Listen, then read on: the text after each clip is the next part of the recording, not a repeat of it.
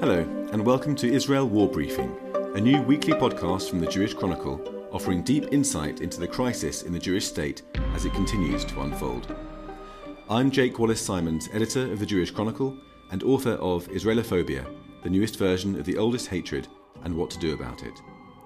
Each week, I'll be asking an expert commentator for their analysis of the latest developments and reflections on what comes next.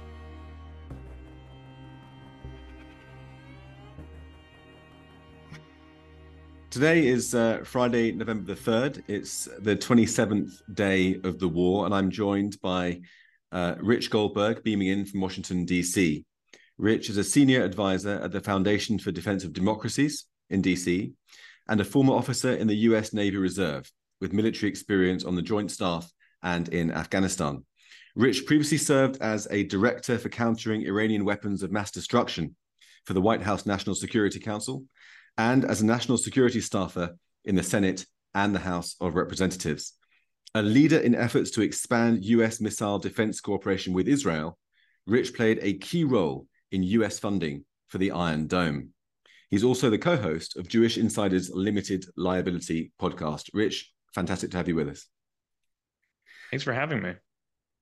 So, Rich, first of all, we've, we've just seen Hassan Nasrallah's speech in Lebanon, which was a significant moment with a big audience, both domestically and worldwide. I just wanted to start off by getting your immediate reaction to that and what bearing it might have for the US military decision making uh, in the next period. Uh, well, I would say good news and bad news uh, out of the speech. The good news is that it was mostly bluster. Uh, and all the fears that this uh, speech would be the beginning uh, of a massive open front uh, in the north uh, a bigger expansion than what we are seeing, which is a relatively low level uh, war going on of 30 to 50 rockets per day, anti tank guided missiles. It is not nothing. If we didn't have October 7th and the war in Gaza, we would say we have a war between Hezbollah and Israel. But we're not seeing the 150,000 rockets opening up uh, from the north, the precision guided munitions. And the question has always been will you see that escalation? Is this speech that got a lot of hype in Lebanon? uh, the precursor for that escalation. And it was a lot of nothing uh, from deep inside his bunker, uh, telling us that he's very proud of Hamas and thinks October 7th was wonderful. And Hezbollah is somehow doing their part and all their martyrs are being taken care of in heaven. Uh, but uh, in some ways, you know, patting Hamas on the head and saying, keep going, Hamas, you know, we're, we're, we're here, we're cheering for you, but not providing any massive distraction uh, on the northern border at the moment, at least. That can always be a lull. Um, but at the same time, I thought very interesting uh, deciding to insert into this speech. And remember, Nasrallah's strings are pulled in Tehran. So when you're hearing Nasrallah, you are hearing the Iranians. And goes out of his way to say what you saw on October 7th was planned in Gaza, was planned by Hamas. We had nothing to do with it. Iran had nothing to do with it, is the implication stresses this, even talks about how there's people out there trying to distract and say, you know, they want to invoke Iran's nuclear program out of nowhere, just talks about Iran's nuclear program. Uh, and so I, I do think you are also seeing the hand of Tehran here and a little bit more of their strategy uh, that's playing out, where they are bleeding Israel uh, at multiple fronts. Obviously, there is a conflict in the north that Israel has to deal with and prepare for. There are missiles flying from the south from Yemen that Israel has to account for. There are militias in Iraq and Syria firing on U.S. bases. And the Iranians are trying to distance themselves from Hamas on October 7th while keeping all the fans of terrorism flames alive all across the region. Why? Because if they can separate themselves, they have a chance of keeping their nuclear arrangement going with the Biden administration, getting some cash in exchange for not crossing the nuclear threshold, while at the same time showing some sort of restraint uh, by not opening a front uh, on the north in, in uh, with Hezbollah. And so somehow Iran's playing nice now, so they deserve more money uh, after likely coordinating, orchestrating everything that we have seen. So um, good news. There's no massive escalation on the northern front yet. Uh, bad news, the Iranians are playing us and they're doing a good job of it. Right. So, I mean, on that note, let's take us back to October the 6th, before the world changed into the, the before and the after. Um, and can you just talk a little bit about the American security posture as it was on October the 6th, vis a vis Iran in particular, but also threats uh, from Hezbollah, from Hamas, and on the West Bank? How did the world look to the Biden administration back then? Yeah, I think you came into this year uh, with the Biden administration starting to look towards its reelection. Uh, obviously, next year is an election year in the United States. Uh, there is a lot of stress on the administration with the conflict uh, between Russia and Ukraine. That is the number one priority now for the Biden administration, all focused on support for Ukraine uh, and pushing back on an increasingly isolationist uh, uh, population that is questioning that support. At the same time, a lot of stress in the US China relation uh, and a decision to try to seek de escalation between the US and China and that's a whole other controversy here in the U.S., which we don't have to get into, but a policy decision to try to clear the deck so they can focus on Russia uh, as as the issue that they're dealing with, while de-escalating with the Chinese, so they don't have a standoff over Taiwan, uh, over the Philippines, or other issues in the South China Sea. Uh, and then on the Iranian front, you saw the same type of de-escalation move. Uh, whether it is ideological, you know, obviously there was a campaign promise to pursue the return to the old nuclear deal the administration was running after the Iranians for two and a half years, trying to get that nuclear deal done. The Iranians kept saying no. The Iranians then had an uprising on their hands for several months, uh, going back to last September with Mahsa Amini's death. So politically, it was almost impossible to do a deal with the Iranians publicly. Their increased support for Russia to arm them with drones against Ukraine, even further complicating the idea of doing a deal with the Iranians. And yet there was this fear of Iran still moving forward with the nuclear program. We don't want a confrontation. We don't want a military uh, escalation. Uh, so what do we do to de-escalate? We'll offer money. Right. And through the early summer months, we saw the spigots opening up, money being made available in Iraq and Oman. We all saw the hostage deal that got a lot of fanfare just a month prior to October 7th and that's oil that's shipments when, from and that's when de-escalation began to feel to many commentators a bit like appeasement. Correct correct. And from my perspective that's what it is. It's um, a pretty straight extortion racket at this point. We'll pay you money just don't go to 90% enriched uranium. You're not getting anything else. You're not down blending their enriched uranium stockpiles. You're not reducing the threat in any way. In fact it's expanding uh, laterally uh, while they stay just under 90% uh, enriched uranium. But to not have that crisis point, not have that red line be crossed, you open the valves of cash in, in a pretty simple protection racket. Uh, and that was the posture over the summer.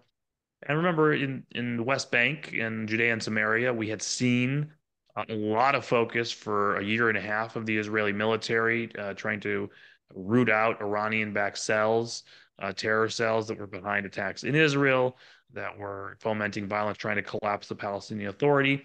The Israelis were very focused on the West Bank as the primary uh, uh, vulnerability point, so they thought. Uh, a lot of chatter being pushed out by the Iranians, by Hamas, that they weren't interested in conflict right now. Uh, Hezbollah was flashing red already. A lot of commentary before October 7th about a potential conflict in the north. Uh, the, the defense minister Gallant had already given statements trying to deter the North, saying that we'll send uh, Lebanon back to the Stone Age if Hezbollah opens fire on us. That's before October 7th. So the one piece of this that nobody was paying attention to was Hamas. Uh, and uh, in fact, uh, that was the one piece that decided to commit the October 7th atrocity, but obviously in coordination with all of these other mass distractions. Right. And now it's, in a way, the balance has shifted in the opposite direction. The world's attention is now on Hamas for reasons that are quite obvious. Is there a danger in your mind that attention is being deflected from the Iranian nuclear program, which at the last glance was about two weeks away from fissile material for a warhead? Oh, 100%. This is a very dangerous moment for us to be taking the eyes off of Iran, their nuclear program, what they're doing inside of Iran. And it's quite intentional, in my view. Uh, remember, what does this all look like? What is the chessboard from Tehran's perspective? We can talk about what Washington sees, but it's almost irrelevant what Washington sees. What matters is what Tehran sees on the chessboard.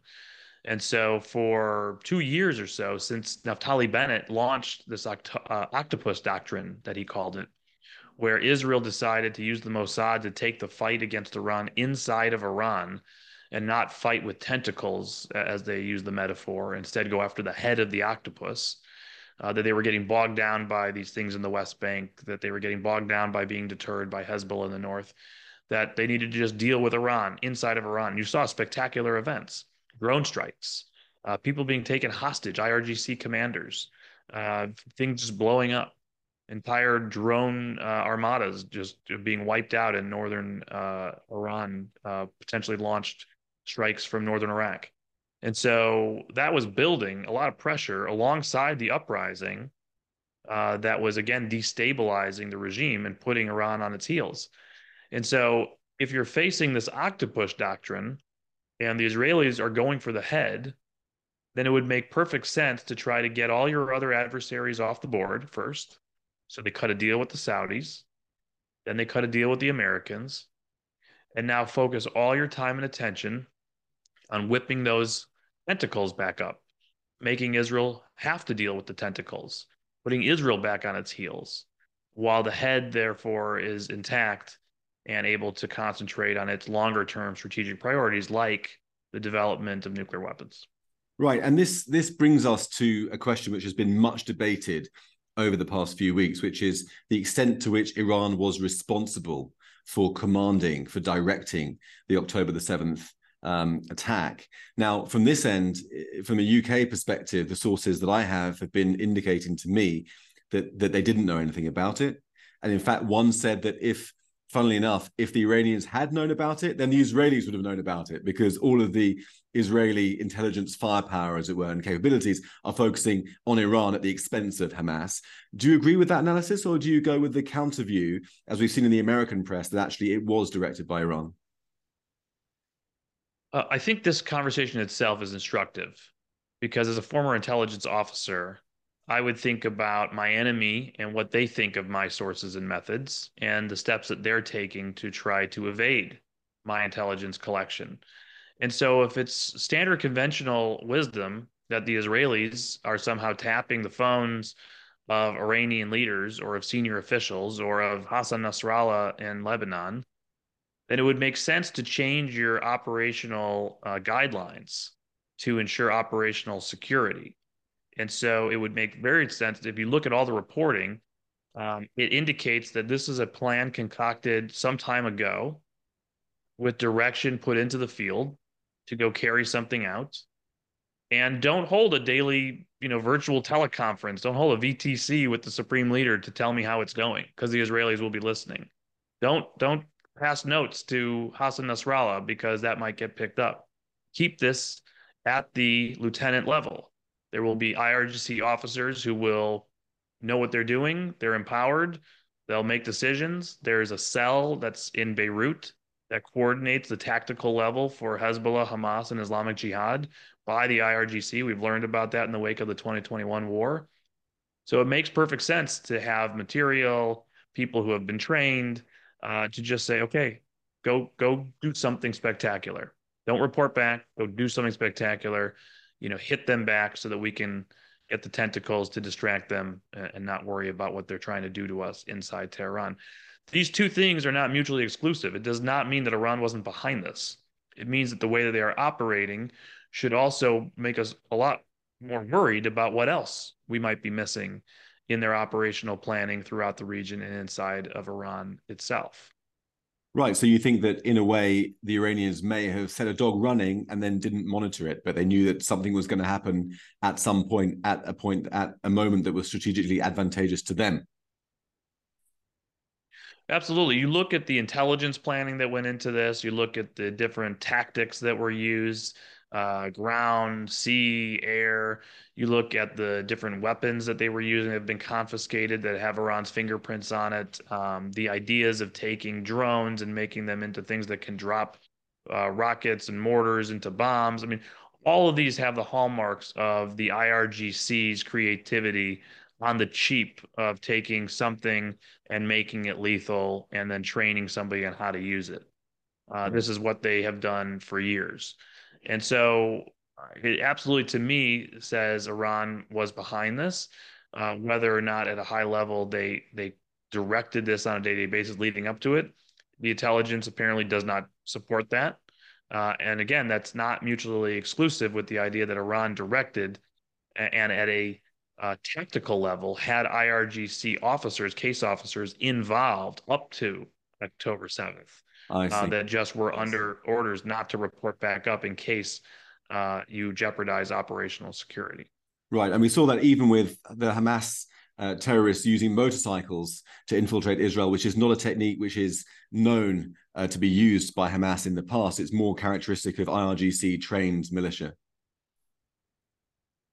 Uh, that's right. And the way that they stormed the beaches, um, the whole concept of the paragliders and, and what they did there. Um, you look at the kind of maps and uh, materials that have been taken off of some of the dead and captured terrorists uh, and and the sophistication of those intelligence uh, guides. Um, you know, possible this is all Hamas. We've learned there's some reporting coming out of Israeli press that a lot of the people who perpetrated this had uh, been people who received work visas uh, to come over to help on the Israeli side and do different jobs. And they use that opportunity to collect intelligence, surveillance, and report back on vulnerabilities, what they saw, who's where. Um, so that that could just be a Hamas scheme. But you look at the totality of what we know of Iran's support for Hamas, their coordination cell in Beirut, the reporting we've seen out of the New York Times, the Wall Street Journal, multiple sources in Hezbollah, in the IRGC, saying that Iran had a hand in this. I mean, is that just that they want to take a press release? They want to impress people? While it's not true, it's possible. It's possible. Um, Occam's razor would tell us that Iran was behind this. Right. And October the 7th was a massive failure of intelligence, um, both on the Israeli part and on the part of Israel's allies, including the US and the UK. Um, can you just uh, reflect a little bit on the sea change that it has caused in the prior security assumptions about the status quo, about our defenses, and about how effective they were? How much of a game changer is this, and how has the game changed? Uh, it's a huge game changer uh, in the, uh, I would say, the hubris factor uh, of not just Israel, but the United States, the West, uh, our feeling of uh, superiority because of our intelligence collection, because of our military capabilities, because of our defenses, believing that our enemy is stupid uh, and and our enemy is not stupid. Um, they're horrific, uh, they're evil. They want to kill us, and they want to cut up babies and women. Uh, but they are methodical, and they plan, and they look at our vulnerabilities, and they study them closely. And anything they can get their hands on to exploit those vulnerabilities, they will do so. And so I think it does force us. Uh, we call it in uh, the military and intelligence red teaming where we always have to take a look at plans, operations, uh, infrastructure, and and have people look at this in a new lens as if you're the enemy. Everything needs to be looked at again. Everything that we do, all that we operate, not just on the Israeli-Gaza border, but vis-a-vis the totality of the Iranian threat network. Includes the nuclear program, the missile program, the IRGC, uh, all of their different tentacles throughout the Middle East, uh, their operations abroad, their networks in Britain, uh, and elsewhere, which we've learned about from the Jewish Chronicle. All of these things mean we, we need to reset our assumptions and start thinking about how we are doing intelligence collection uh, and how we are doing uh, defensive measures and offensive measures uh, to defend against and defeat threats uh, from our adversaries. And in terms of the military response and the military posture from now on, um, I've heard speculation that Israel is going to have to adopt a much more aggressive posture because what October the 7th demonstrated was you cannot rely upon your enemy having capabilities and not using it. You have to extinguish those capabilities and show a powerful deterrence and overcoming Hamas because Hamas is relatively small is not a significant is significant enough deterrent. Are we going to see Israel going after Hezbollah, do you think, in the next year? I think this is a critical question. Um, I don't know how Israelis continue to live in the north of Israel with Hezbollah intact the way it is today. I would not want to live on a border town after watching what happened on the border of Gaza and knowing that that could happen any day from Hezbollah. I would also be very fearful on uh, the concept of being deterred by Hezbollah and therefore being deterred by Iran long term. I worry that the fear, the weakness that is in some ways signaled by the Israelis right now, that they are doing everything possible to avoid a northern front. While it's true you want to avoid a two front war if you can, saying it out loud so many times really expresses your own fear of that two front war. And if I were in Tehran, I read the Israeli statements and the bellicose rhetoric in some ways as real uh, effectiveness of Hezbollah's deterrence against Israel. And so, if you are thinking about disrupting Iran's nuclear program, you know that Hezbollah's threat is their primary response to any attack inside of Iran. Uh, if you are thinking about just ensuring there's no threat against northern and central Israel from Hezbollah, uh, you have to be able to unwind that threat, destroy that threat, degrade that threat. And so, when exactly is that going to happen? Um, if not now, when? It would be is one of my questions. Now, right now, the Israeli strategy appears to be to deter all other th- fronts to the extent possible. Try the to get the Iranians not to escalate. Try to get Hezbollah not to escalate. Make bellicose threats. Get the Americans to make vague threats. And maybe Nasrallah gets squeezed by the Lebanese and he doesn't want Lebanon to get bombed into the Stone Age and be blamed for it. Could be. I mean, he kind of takes direction from Tehran ultimately when push comes to shove. If Tehran really wanted him to escalate right now, he'd be escalating. So I see a very troubling scenario right now. Look at the world pressure starting to mount from Washington, from London, elsewhere, trying to get the Israelis into pauses and potentially ceasefires without the job being done, with Hamas remaining in place, while also saying, let's contain, let's not deal with any other threats today. Let's leave those threats intact for tomorrow. Well, Iran sees that whole chessboard and says, wow, we might come out of this amazing. Yeah. You know, stronger than ever, more feared than ever, Israel weaker than ever. If Hamas survives, the totality of the threat in the north is retained the Iranians are able to advance internally on the nuclear missile side and keep all the money flowing from the nuclear deal at the same time. Wow. Right. They have really played this. Now, let's think about this from the American point of view. We, we've seen two aircraft carriers going into the region from the US, uh, and we have had further troop deployments from the US in recent months anyway in the region. Um, let's say things do kick off, as we say in say in Britain, um, on Israel's northern border with Hezbollah. What do you think the American options would be to support Israel? How many of those options do you think the Biden administration would bring into play? And with the election on the horizon, what chances do you do you give America staying the course? Well, first, let me just say that uh, it's welcome news that the president sent two, not just one, but two carrier strike groups into the region and has been passing messages from all we understand to the Ayatollah to tell him that, that America means business. Whether the Ayatollah believes it or not, it, they can't discount it. There's so much firepower now in and around Persian Gulf, the Red Sea, the Eastern Mediterranean.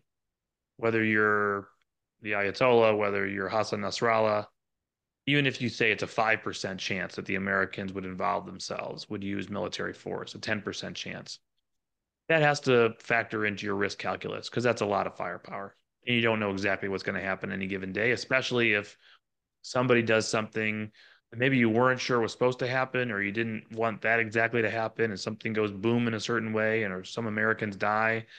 Um, and then the president's forced to retaliate in a much more extensive way. So it is helpful to have the force posture there the extent that you can try to project deterrence, even if there are the mixed signals, as I talked about with the nuclear deal. If, however, deterrence fails, uh, and you do have a major escalation on the northern front. Uh, the American military role there is less to play offense against Hezbollah um, or Syria, more to augment Israel's missile defenses.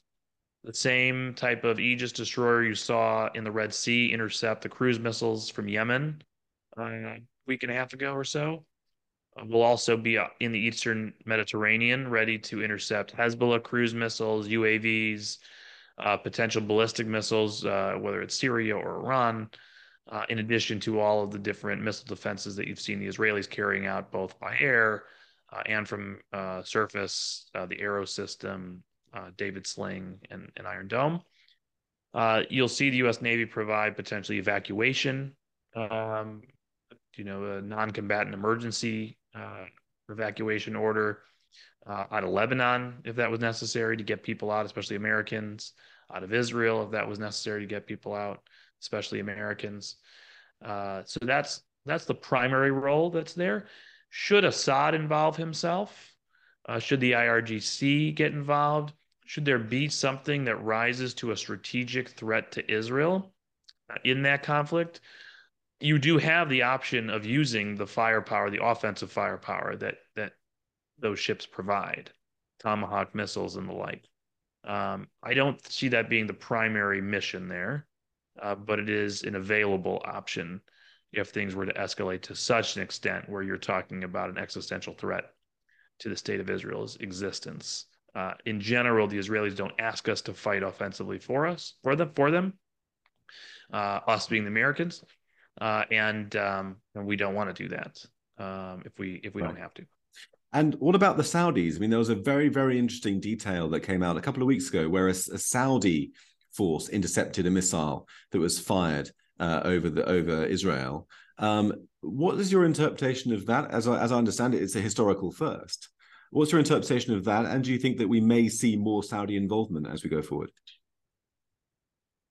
Well, remember we we have provided the Saudis uh, with uh, Patriot batteries. Um, in the past, we actually had uh, stationed a THAAD uh, missile defense system as well. There, we we had since uh, removed that uh, during the Biden administration, but those Patriots have proven effective over time at defending. airports, critical infrastructure against the missiles that the Houthis have been launching over the last few years against Saudi Arabia and the UAE. Um, they are always uh, on standby, uh, ready to intercept um, any ballistic missile launches or cruise missile launches coming out of uh, Yemen if they uh, move into Saudi airspace or very close. Uh, and so, to the extent that the uh, Houthis, remember, all these missiles are provided by Iran, the Houthis are owned and controlled by Iran. to the extent that these missiles come over Saudi territory, they have the um, right of self defense uh, to defend uh, Saudi territory, Saudi airspace. But the missile uh, that so, was not was not going over into Saudi territory, was it? It was over Israel, I understand it. The the reports on the Saudi intercept, I have seen mixed reports on. Right. Uh, I, I I did see something that was trying to indicate that the Saudis did this because it was Saudi airspace uh, for for one of the missiles. Obviously, the Navy took care of several others. Those that have been uh, not the cruise missile variety, uh, but the uh, surface uh, to surface missiles, ballistic missile launches, uh, a medium range ballistic missile launch was intercepted by the Arrow missile defense system of Israel that was targeting Eilat. Uh, and then we did see just in the last day or so another cruise missile, I believe, that that they supposedly shot down with an F thirty five. So the Saudis are there. it's additional resources, American made missile defense provided to, for the defense of Saudi Arabia let's just say it's fun to see the Saudis uh, intercept a threat against Israel. Uh, it's a shared enemy, uh, the Houthis. But also remember, the Saudis have boxed themselves into this de escalation pact with Iran earlier in the year. Uh, right. and that was the first move that the Iranians made to sort of uh, neutralize the Saudis as a threat for the rest of the year. And uh, to the extent that they are boxed in by that, I think that they are still sorting out uh, what they can do next because they have pledged not to uh, attack Iran. They've avoided criticizing Iran in public remarks and press ever since that deal Um, they have pivoted themselves in public rhetoric to the Israeli Palestinian conflict, uh, shying away from what had been several years of Mohammed bin Salman focusing on the Iranian threat.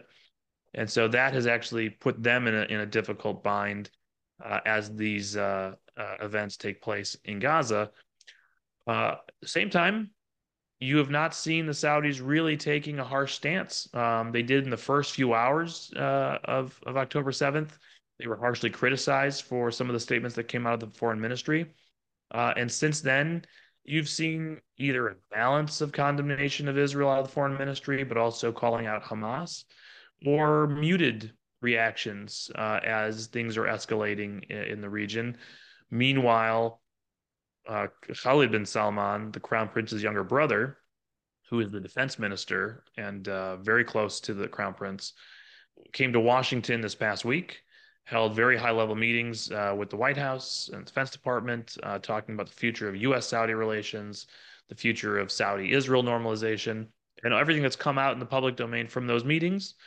Uh, and everything that I've heard uh, does reassure me that when this uh, subsides on the other side of Hamas's destruction, uh, the Saudis actually are seeing an opportunity here uh, to see a uh, divide between Hamas and other parts of the Palestinian population, maybe uh, a vacuum to step into to replace the Qatari, Turkish, Iranian radicalism that's been funded with more moderate funding and support to political leaders. Uh, and that this might actually open up uh, at least opportunities to talk about uh, a peace uh, process that the administration has been pushing into this negotiation. And if the Israelis accept some Saudi led process there, uh, which doesn't have to end in a two state solution immediately, but is a process in the context of a Gaza that no longer has Hamas in charge, is that the new resparking opportunity to then also solidify the normalization pact alongside U.S. security guarantees to Saudi Arabia. That's very convoluted and complicated, uh, but stars may actually be aligning. Fascinating and, and nice to have a, a small glimmer of something approaching hope. Um, I've only got about five minutes left, Rich. I could talk to you all day, but we only have five minutes left for today. Um, so maybe we can finish by asking you. I'm not going to ask you what the worst case scenario would be, but instead of that, can I ask you first of all, what you think the best case scenario for all this would be, and secondly, what you think the most realistic scenario is for the end of this chapter. Well, the best case scenario is that we hold both the head and the tentacles accountable uh, in the United States and the UK. Uh, and support our ally, uh, giving them the time and space to do what they need to do to cut off one tentacle for good, destroy Hamas. None of this humanitarian pause, ceasefire business. Understand that that Hamas uses human shields. They are responsible for every death in Gaza. If Hamas wanted to release hostages, we could do so. They they could do so, and we shouldn't be putting pressure on the Israelis to back down and keep Hamas there for another day because of the inhumanity of Hamas. Uh, that should just give us uh, more of an urge uh, to ensure we eliminate Hamas for good uh, right here and right now. Uh, but we also uh, bring the hammer down financially, politically, and with threats of, of, of potential military action to restore deterrence against Iran. Um, I would like to see the UK prescribe the IRGC. Yeah, the IRGC clearly has a hand in all of this. Um, the IRGC is running networks throughout the UK. The IRGC is somehow uh, helping foment some of these horrible anti-Semitic uh, protests that we're seeing in the streets. Um, why is the IRGC not on the terror list at this point? Yeah, uh, it needs to be. Uh, why haven't we snapped back the UN Security Council resolution uh, to reimpose sanctions on Iran? It needs to happen. Yeah. I think if we can do that, it gives the space for the Saudi-Israel normalization uh, and it starts putting pressure on Iran to have to go back on its heels instead of playing offense against Israel and the West. And what's the most realistic scenario in the last two, three minutes? Uh, realistic scenario uh, could be that still. Okay. Um, I think that we will, at this point, the trajectory of the Biden administration is to try to hold two different policies that contradict themselves together as long as possible keep some sort of nuclear deal going, uh, but have a separate terrorism policy where they will support the elimination of Hamas uh, and potentially increase pressure on Hezbollah and Hamas uh, affiliates throughout the world. I think that would probably mean increased pressure on the IRGC as well. Uh, and so, an invitation for the UK to still prescribe the IRGC, uh, this would be the moment to do it. I don't know how you could hold off any further.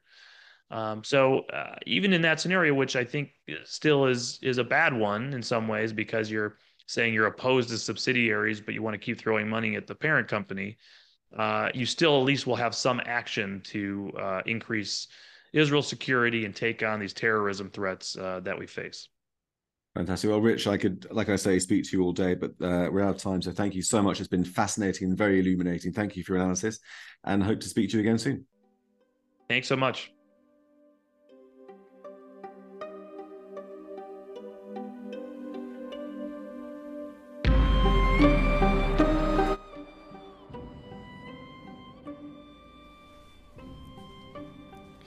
You've been listening to the Israel War Briefing from the Jewish Chronicle with me, Jake Wallace Simons. Join us next time for more insight and analysis from leading experts.